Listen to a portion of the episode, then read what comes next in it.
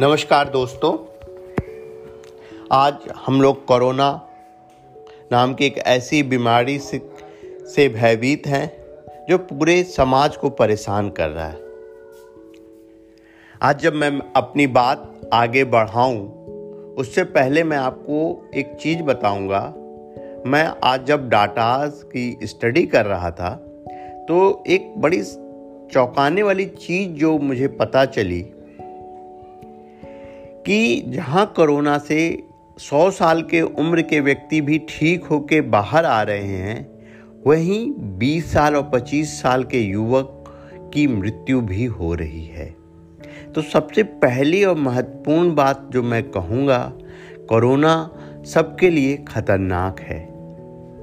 तो भी social media पे डिफरेंट हेल्थ अवेयरनेस जो प्रोग्राम हो रहे हैं, यहाँ तक कि हमारे प्रधानमंत्री ने भी बोला है कि हमें अपने बुज़ुर्गों का विशेष ख्याल रखना है। तो दोस्तों, मैं इस बात को कुछ इस तरह से शुरू करना चाहूँगा। सबसे पहले मैं अपने बुज़ुर्ग लोगों से ये निवेदन करूँगा कि अगर आप परिवार में सिर्फ़ दो लोग रह रहे हैं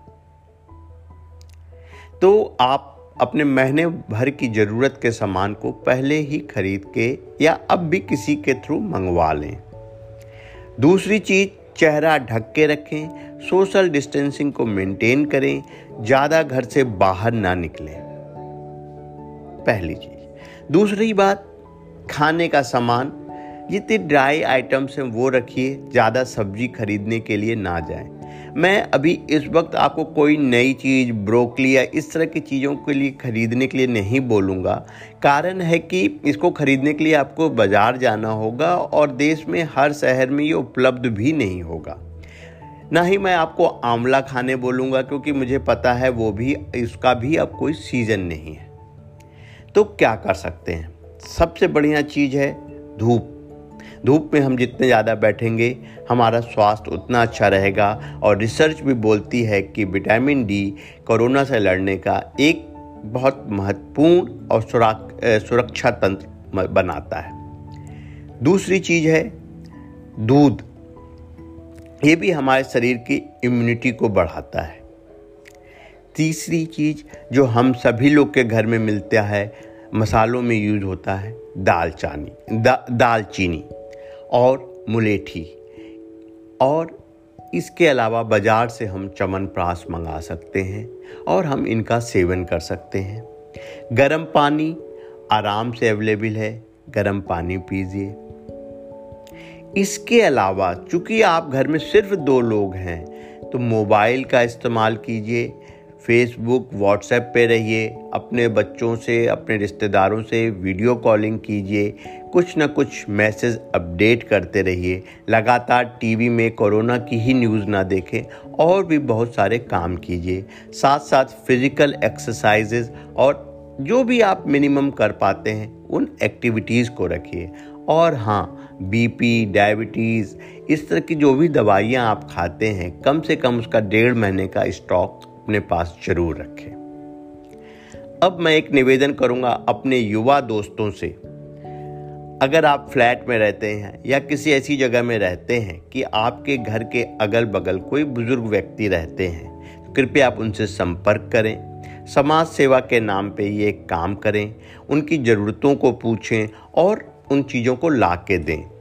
इसका दो तरीका है। आप एक तो उनसे उनका फ़ोन नंबर ले लें फ़ोन पे उनसे कांटेक्ट रहें या उनको घर के बाहर बोलिए कि पेपर पे लिख के दे दें कि उन्हें क्या चाहिए और वो सामान ला के आप उनको दे दें। इस तरह से हम अपने बुज़ुर्गों की सेवा भी अच्छे ढंग से कर लेंगे। दोस्तों, होम्योपैथी में बहुत सारी दवाइयाँ हैं जो कि आपकी इम्यूनिटी को बढ़ाती हैं। तो भी मैं आपको कुछ दवाई बताऊँगा जो इस वक्त आपके लिए बहुत अच्छी दवा होगी। उनमें से एक दवा है ambra grisea A M B R A, ambra, G thirty. दूसरी दवा है बेराइटा कार थर्टी। और तीसरी दवा है, आर्सनिक थर्टी। इन दवाइयों को आप अपने पास रखें। जब ज़्यादा दिक्कत हो, अकेलापन महसूस हो तो अमरा जी लीजिए।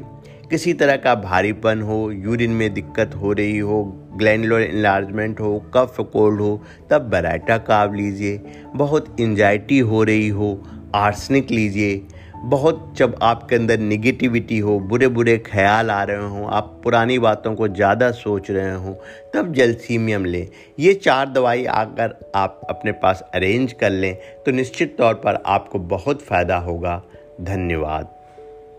और मैं इनके साथ आपको यही बोलूँगा social distancing is must stay home stay healthy खुद बाहर ना निकलें, अपने बुज़ुर्गों से यही निवेदन करूँगा, खुद बाहर ना निकलें, अपने अड़ोस पड़ोस के किसी युवा को बोलें कि वो आपके चीज़ों को अरेंज करे, या जो फ्लैट में रहते हैं तो फ्लैट फ्लैट के जो एग्जीक्यूटिव मेंबर्स हैं, उनकी मदद लें, मोहल्ले और घर में रहते हैं तो अपने अड़ोसी पड़ोसी की मदद लें। मुझे लगता है कि सिर्फ़ इतने कदम उठा लेने से सभी स्वस्थ रहेंगे, और किसी बात को, अपनी बात को ख़त्म करने से पहले मैं सिर्फ़ एक निवेदन करूँगा कि कोरोना से बच के रहें। ये हर उम्र के लिए घातक है, इसलिए सुरक्षा बहुत ज़रूरी है। सरकार के निर्देशों का पालन करें। धन्यवाद।